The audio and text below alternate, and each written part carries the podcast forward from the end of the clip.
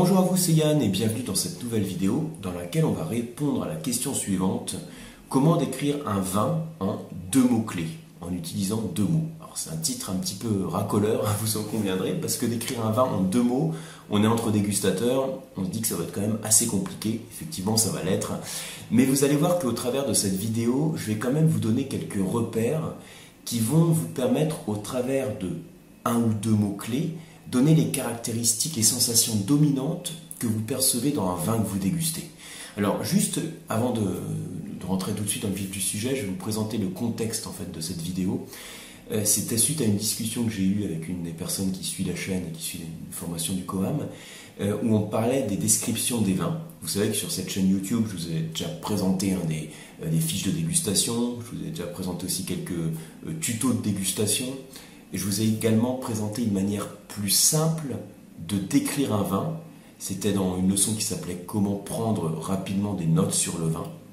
Mais à chaque fois, ce que l'on constate quand on, fait une fiche de dégustation, c'est qu'on a quand même une manière hein, de, prendre des notes qui est très détaillée et qui fait que quand on a une, on a une personne en fait novice dans la dégustation et que cette personne regarde la fiche de dégustation, ça ne va pas forcément lui parler pour savoir quelles sont les caractéristiques ou les sensations que l'on a quand on déguste le vin. Alors, ça veut dire qu'on va essayer de décrire le vin de manière plus simple au travers de quelques mots-clés qui vont permettre de retranscrire facilement les sensations gustatives ou olfactives qu'on a sur le verre de vin que vous dégustez. Alors, j'avais déjà, donc euh, j'en ai parlé à l'instant, mais j'en ai déjà parlé dans une autre vidéo quand je parlais de comment prendre des notes rapidement sur le vin. Mais là, on va aller encore plus loin dans le minimalisme, puisqu'on va essayer de, caractériser un vin comme ça, avec au travers d'un ou deux mots-clés. Alors, si je vous dis, vous en tant que dégustateur, euh, quels sont les termes que vous pourriez utiliser pour euh, qualifier un vin Alors, peut-être vous souvenir du vin, quels sont les mots-clés que vous pourriez utiliser? S'il y a simplement deux mots-clés qu'on va utiliser comme vocabulaire, on est parfois tenté de dire euh, qu'on va utiliser le terme j'aime ce vin ou je n'aime pas ce vin. Alors, certes, c'est une manière de retranscrire les sensations qu'on peut avoir de manière très simple et très directe. Par contre, si vous dites à une personne qui va déguster ce vin, ça c'est un vin que j'aime bien, ça c'est un vin que je n'aime pas, euh, c'est simplement une appréciation subjective que vous avez du vin, et en aucun cas ça donne une idée à la personne euh, ça donne une idée du profil du vin ou de quel vin il peut s'agir. Alors, si je devais vous donner deux mots, deux mots-clés qui vont permettre de qualifier un vin, j'utiliserai les mots frais et chaud. Frais et chaud. Quand je dis frais et chaud, vous l'avez compris, hein, je ne fais pas référence ici à la, température du vin. Hein. on part du principe que le vin est servi à une température correcte euh, pour apprécier sa dégustation. Donc quand je dis frais ou chaud, je vais faire référence à des sensations gustatives dominantes. Alors je les ai écrits ici, ça c'est les deux mots-clés, frais et puis chaud. Et quand je parle de frais ou de chaud, euh, tout de suite, il y a des sensations qui sont associées à ces termes dominants. C'est-à-dire que l'idée c'est de se dire que dans tous les vins que vous dégustez, vous allez essayer de catégoriser, de classer les vins dans une de ces catégories dominantes. Est-ce que c'est un vin frais ou est-ce que c'est un vin chaud? Et derrière ces termes de frais ou de chaud, on peut être un petit peu plus précis et apporter d'autres mots-clés hein, pour bien vous compreniez l'idée qu'il y a derrière ce frais ou ce chaud. Derrière frais, je mets en avant la notion d'acidité. La notion d'acidité que je vais opposer à la notion de sucre. Même si on peut avoir à la fois un vin à la fois sucré et acide, d'ailleurs la caractéristique d'un bon liquoreux ou d'un bon vin moelleux, c'est qu'il ait également de l'acidité pour l'équilibrer, pas qu'il soit trop plat ou trop lourd. Ceci dit, la sensation qui domine sera d'un côté ou de l'autre, soit du côté de l'acidité, soit du côté du sucre. Donc soit du côté du frais, soit du côté du chaud.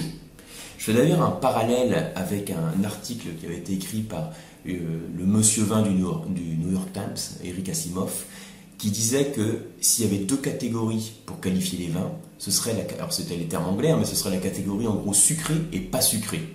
Sucré et pas sucré.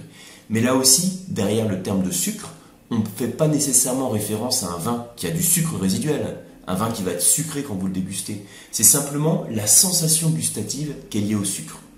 Donc moi, plutôt que de dire sucré, pas sucré, euh, j'utilise les termes frais, chaud, et je donne ces caractéristiques dominantes, acidité pour le frais et sucre pour le chaud. Sachant que le sucre dont je parle, je le répète, hein, c'est pas forcément le sucre résiduel, mais plus la sensation gustative. Et alors, je peux aussi donner d'autres mots-clés. Par exemple, le terme fin et l'opposé de fin, ici en tout cas dans, le terme, ça va être épais. Un vin fin, ça fait référence à la fraîcheur du vin, euh, alors que épais, on pense à un vin qui va être plus rond en bouche. Et justement, ce terme de rondeur, c'est aussi le terme que j'ai repris ici pour un vin chaud, qu'on va opposer à vif. Rond, vif. Le vin frais, le vin chaud, je pourrais dire également, utiliser le terme pointu et doux. Alors le terme doux, là encore, c'est un terme qu'on utilise parfois pour faire référence au sucre résiduel, mais là encore, je l'utilise de manière générique. Un vin qui est de la douceur, la douceur c'est une sensation tactile, hein, c'est doux, et je le pose au côté pointu. J'aurais pu l'opposer au côté rugueux, hein, doux, l'opposer à sensation tactile doux, on peut avoir différents termes qui nous viennent, mais l'opposer à rugueux en termes de vin, ça serait pas forcément judicieux parce que dans ce cas-là, on penserait spontanément à des tanins. Or là, je fais référence à une sensation gustative qui est liée à différentes composantes du vin et pas simplement au tanin. Donc plutôt que de dire doux et rugueux, je dis doux et pointu. Et pointu, ça rejoint bien cette idée d'un vin qui est vif et frais. Donc frais justement, comme le terme dominant que j'ai mis ici. Vif, rond, pointu, doux, fin, épais, acidité, sucre, qu'on pourrait dire également, par ces termes génériques, frais et chaud.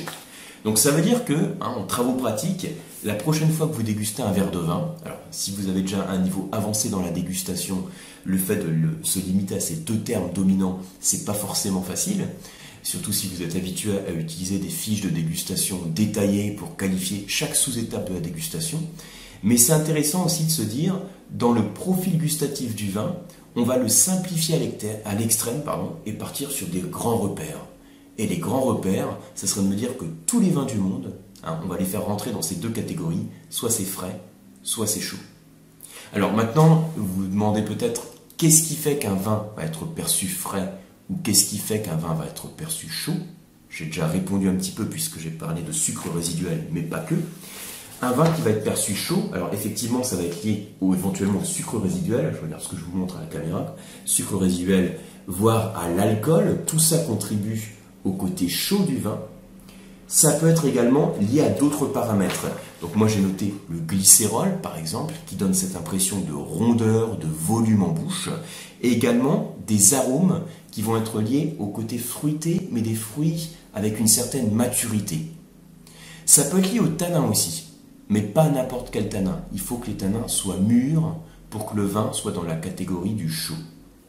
Et ensuite, au niveau du frais, quelles sont les composantes du vin qui contribuent à cette fraîcheur?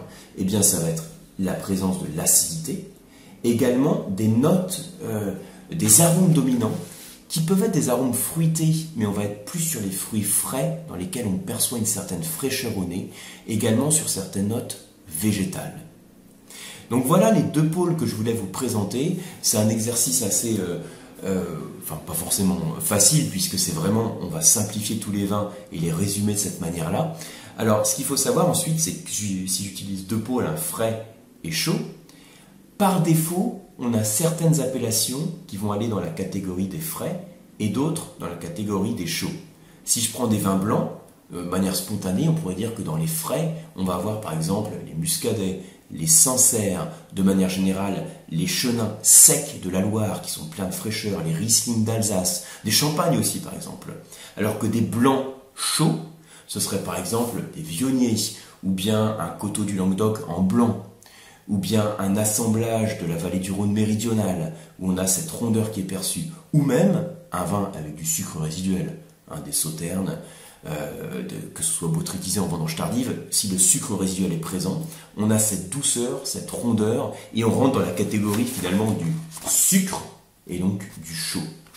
Dans les vins rouges, on peut faire le même jeu. Ce qu'on aurait dans les frais, ce serait les cépages gamay par exemple, ou les pinots noirs, mais plutôt septentrionaux, d'Alsace ou de pinot noir de Bourgogne générique. Ça peut être certains Bordeaux, mais des Bordeaux plutôt dans leur jeunesse parce qu'on a cette fraîcheur, cette acidité qui peut dominer.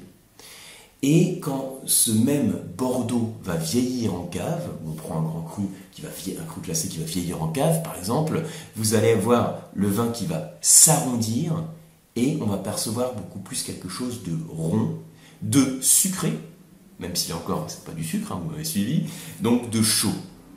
Et plus facilement, pour que ce soit aussi un peu plus concret, un vin chaud en rouge, vous l'avez deviné, ce sera un vin issu de climat chaud donc pour faire simple, sur des zones méditerranéennes, sur des vins de la vallée du Rhône méridionale, euh, des coteaux, sur le Languedoc-Roussillon par exemple, sur la Provence. Ce sont des grands repères parce qu'on peut avoir un vin de Provence qui va être perçu comme frais en dégustation parce qu'il va avoir une belle acidité.